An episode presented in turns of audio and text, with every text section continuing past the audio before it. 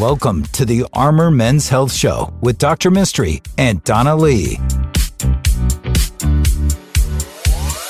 Hello and welcome to the Armor Men's Health Show. This is Doctor Mistry, your host, joined as always by my wonderful co-host, Donna Lee. Mm, I'm liking these compliments these days. Thank you. Donna Lee is very popular. A lot of our listeners get to uh, call in and talk to her. Uh, if you do that, uh, you can sweeten her up and she'll send you a shirt. It's true. One of our amazing shirts. I really like the Make America Pee Again shirts. Yeah, those are really popular. I thought they would not be for some reason. I don't know why, but they are. Even some of our staff, who I'm sure would not agree with some of those ideas, want the America Make America Pee Again shirt. It's a wonderful logo. Uh, we can't wait to put on our Make America Pee Again um, uh, events uh, around town, uh, which we hope to have once a quarter, where uh, it's oh. kind of like a prostate carnival, where That's you right. get to learn more about all the things that we do for urinary health, not just in men, but also in women uh, when it comes to their incontinence and other kinds of issues. So mm-hmm. we're looking forward to putting those events together. Uh, Donna, if people want to become patients of ours at N A U Urology Specialists, how do they do that? That's right. If you want to Make America Pee Again, call us at five one two, two three eight, zero seven six two, our website, armor men's health dot com, where you can see our shining little faces there. We're located in Round Rock, North Austin, South Austin, and Dripping Springs, Texas. Uh, a big part of what we do in men's health is testosterone management and hormone management. And I have two wonderful guests with us today, Doctor Christopher Yang, one of our urologic partners at N A U Urology Specialists, and Doctor Billy Franklin, founder of Victory Medical, one of the most progressive and uh, forward-thinking men that I know, uh, primary care provider, and really created an amazing conglomeration of medical uh, services uh, here in Austin. Uh, Billy, Chris, thank you for joining me today. Glad to be here. Thanks for having us. So uh, I thought I would uh, talk a little bit about the different types of testosterone options uh, that patients have. And uh, uh, Chris, maybe you could talk to us about like the more traditional ones. And then Billy, I'd love to hear your thoughts on some compounding options and other kinds of things like that. So what, what are the most traditional ways that people are getting testosterone nowadays? Yeah, so the, the easiest ways, the ones that have been out the longest, is probably the topical testosterone. Typically that's like a gel or a cream. And then there's patches as well. There are testosterone injections, testosterone cypionate. That's the one that you can get at your retail pharmacy. And then there are pellets. Uh, the one that is covered by insurance sometimes is called Testapel. And then there are a couple of newer ones on the market, oral testosterone pills. Uh, there's one called Jatenzo and there's one called Talando. There's also like a nasal cream, isn't there? Mm-hmm. Yeah. Nasal gel, right? That's kind of an interesting one. Yeah, that's another type that sounds of sounds weird to me. Topical. You have to you have to smear it on the inside of your nostril. Twice a so, twice a day. Yeah. Doesn't yeah. it feel like something smeared on the inside of your nostril at that point? We use it, but the commercials make it look like the guy's like a cocaine user because he's like sneaking Snorting to the bathroom it. and like putting it into his nose. But, doesn't sleep for three days. But but there are some some different ways that testosterone can be administered.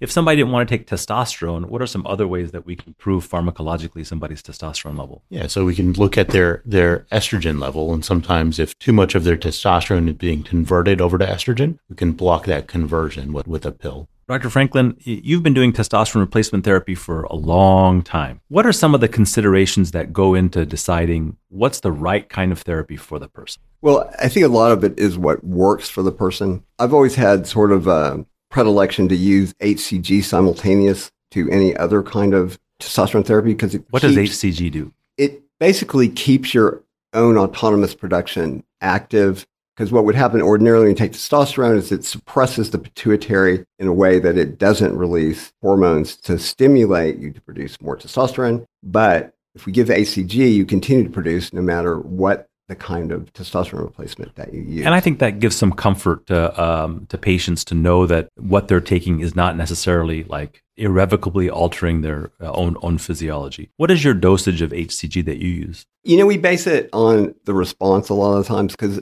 it doesn't just keep things going. It also has a summation effect and creates a higher testosterone level. So, you know, we'll use five hundred units three times a week or something along those lines. Again, it kind of depends on the, the patient and, and their response. And also, it's a cost issue. Some people really can't afford it. Like you said, though, if, if someone's using the um, I M injection form of testosterone, if they don't use H C G, they're going to be turned off forever once they start that process. And I think a lot of our younger listeners need to be reminded that that turning off of your autonomous system can negatively impact uh, your ability to have children. Uh, Doctor Yang, what are some uh, common complications or risks that testosterone uh, supplementation can have? Yeah, so one thing that You know, I'm sure any testosterone provider does is, you know, we want to make sure we don't overshoot your level. If testosterone gets levels get too high, patients can experience more anger, more, you know, mood changes. And that's something that they might not necessarily notice, but their partner, their, their coworkers might notice. We also keep an eye on their estrogen level, like we talked about earlier. That can make your estrogen level too high, and that'll make the testosterone not work as well. We also monitor their blood count, uh, the hemoglobin hematocrit. Taking testosterone is one of the oldest ways to, to juice for uh, performance athletes. And uh, normal people like me and you, uh, we probably don't need very high levels of oxygen carrying capacity. So, you know, and that increases risk of um, blood clots, among other things. So we do keep an eye on your blood count. So, um, you know, in practice, I've noticed that. And, and so if you're a listener out there and you're taking testosterone, and then somebody told you to go donate blood because your blood count got too high, that's the risk factor and the complication that we're talking about. And um, uh, we do a lot of sleep apnea testing in our office because I have found that the majority of those patients that have high blood counts on testosterone actually have underlying sleep apnea. Uh, Doctor Franklin, as a primary care provider, what would you say, like, kind of the undiagnosed, like, uh, amount of sleep apnea is out there? There's a he- I'm glad you brought that up because there really is a huge amount of undiagnosed sleep apnea. And we were talking earlier about how sleep is a major determinant of longevity as well. So sleep apnea is something that puts you at greater risk for heart disease, stroke, and, and early death as well. But it's an underdiagnosed phenomenon, along with blood pressure. Blood pressure increases frequently as patients get older. We're talking about the over seventy patient. It's probably as frequent as fifty percent of patients in that age category, but most people don't look for it or test for it. And it's another thing that can cause a lot of risk. Interestingly enough, there is an association of higher blood pressure in older patients with low testosterone levels. Well, I think that, um, uh, you know, uh, we've, we've talked about what the general population thinks about when it comes to risk for uh, testosterone replacement. Uh, in terms of your own reading of the literature, do you think testosterone replacement increases uh, cardiovascular risk or risk of prostate cancer? I actually think it reduces cardiovascular risk. Um, and although there's not a lot of random controlled trials, which is sort of the gold standard that we use here, sometimes, unfortunately, because those can take decades sometimes, and can only look at one factor. But I, I'm pretty confident it actually probably extends your lifespan, along with making you feel better and being stronger. I, I think that, um, you know, for years, um, hormone replacement has been really considered more of a, a female kind of like issue because some of those signs are a little bit more obvious. Chris, what are you trying to say?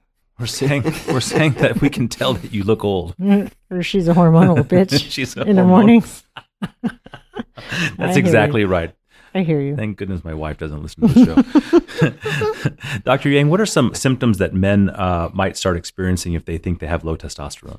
Yeah, so low libido is definitely a very common symptom. Uh, just feeling more tired, more fatigue, poorer concentration, um, lower energy levels. All of those are fairly common for patients who have low testosterone. Now, there are other things that cause those symptoms, but, you know, if you have some or all of those, it might be, you know, low testosterone that's causing it. So, uh, Doctor Franklin, sometimes patients may be concerned about cost when it comes to managing their hormones, or maybe they have some kind of, you know, false impression of what's going to be happening from an insurance standpoint. How do you advise patients that might be concerned about cost for evaluating and treating testosterone? Well, it, it, it can cost money, and I think there's um, a tendency to want insurance to pay for everything when sometimes they just don't.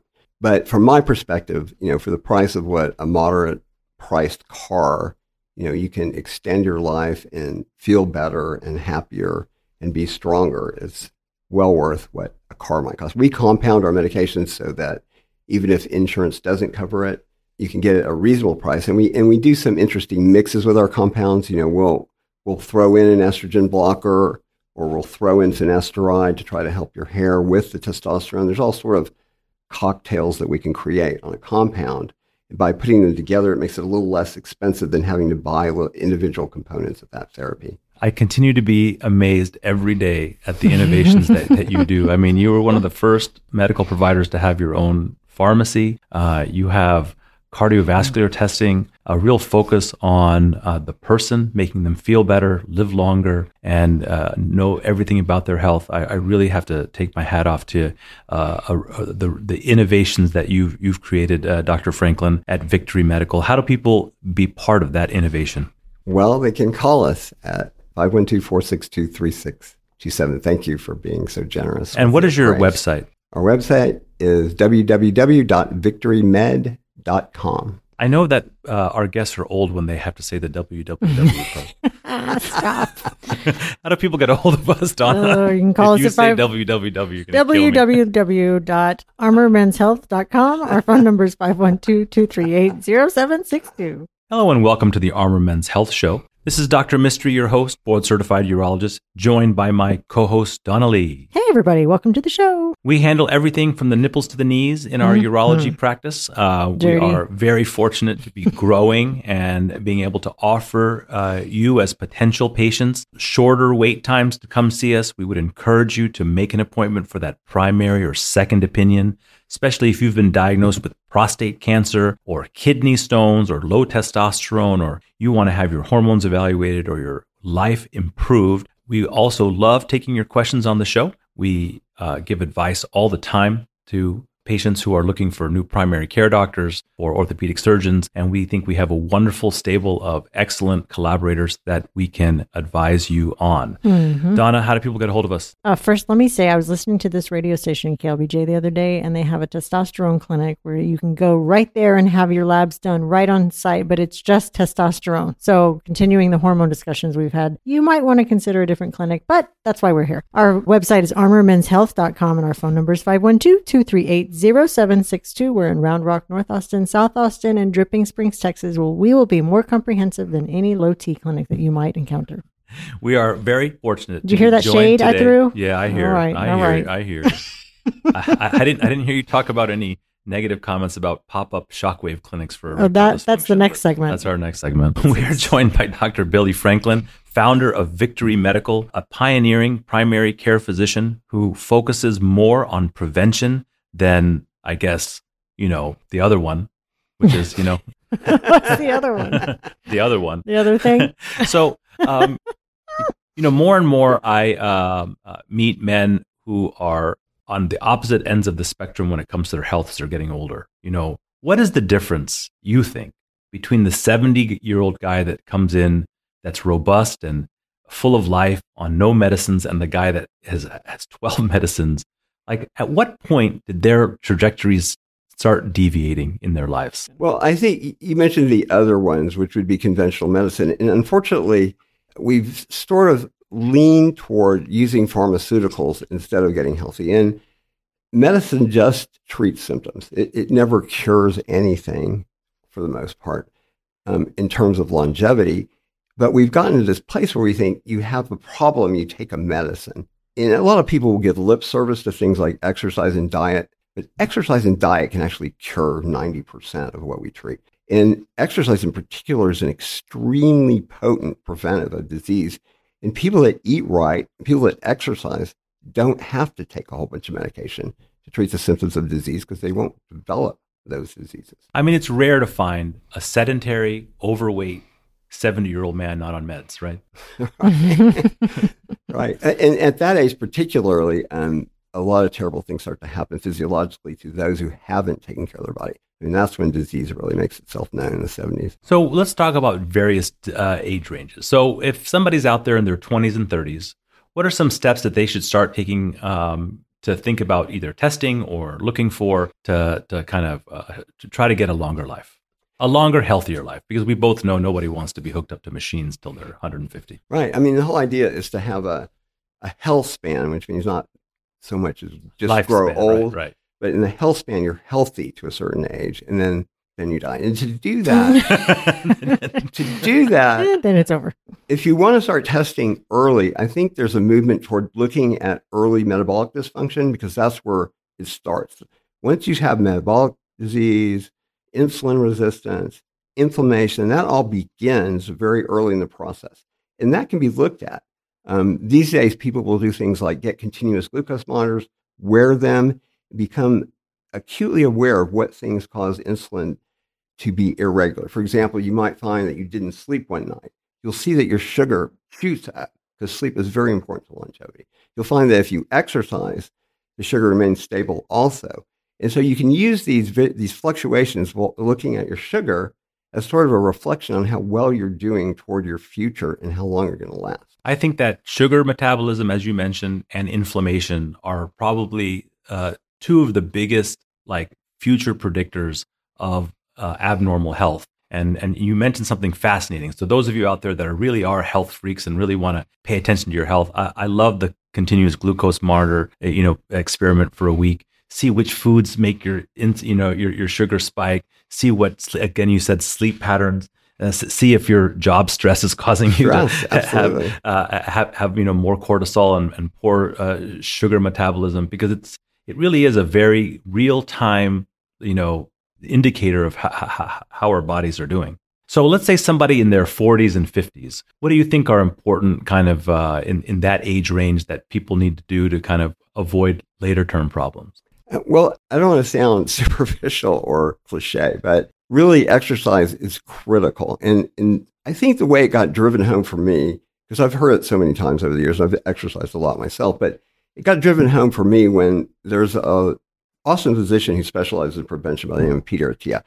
And he was pointing out that the benefits of exercise in terms of health would exceed the benefits of discontinuing smoking. In other words, it'd be better to smoke cigarettes and exercise than the other way around. But the ash keeps getting on my treadmill. It's so hard.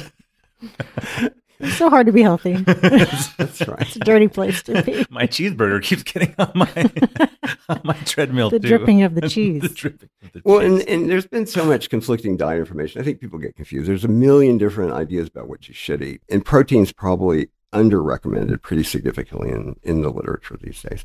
You you have to eat enough protein to make things work for your body. And you have to do not just aerobic exercise, but weightlifting, resistance exercise is just important in terms of longevity. Well, uh, when it comes to testing, uh, you had mentioned previously that there are tests that people can take to kind of understand, you know, and, and these may not be offered by a traditional primary care physician. What what do you guys do at Victory Medical that could be considered kind of next level testing for factors that might impact longevity? Well, well we used to do things like the G S P, which is a real sensitive test for um, glucose irregularity. But now I think the continuous glucose monitor is going to be what we start going to.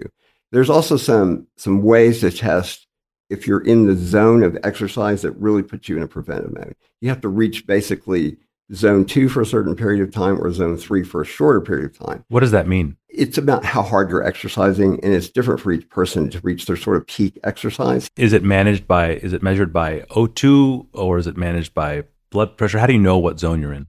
It, it's by O two. Okay. So, so when you, um, are, your heart rate's at a certain rate, uh, then, and your O two kind of, your the use of oxygen is at a certain rate that gets you into a, a higher rate of exercise. So a brisk walk would get you into what kind of zone, you say? That'd be, well, it depends on how fast you're walking. Mm-hmm. It depends on the person too, because uh, people respond differently. For example, you know, an Olympic athlete briskly walking isn't going to be doing very much exercise. Right. But if you're a completely sedentary person and you go brisk walk, that's a heavy amount of exercise. And so there there are actually tables to calculate whether you're in zone two, which would be moderate exercise, you know, like briskly walking or jogging, versus running, which might put you into a zone one. Reaching your actual peak exercise gives you like more credit. If you're physiologically or young enough capable of exercising to that degree, you get sort of more lifespan credit for doing that as well, but not, you have to do it to a certain amount of time. There's studies that have been really actually carefully performed that can suggest the degree of exercise and how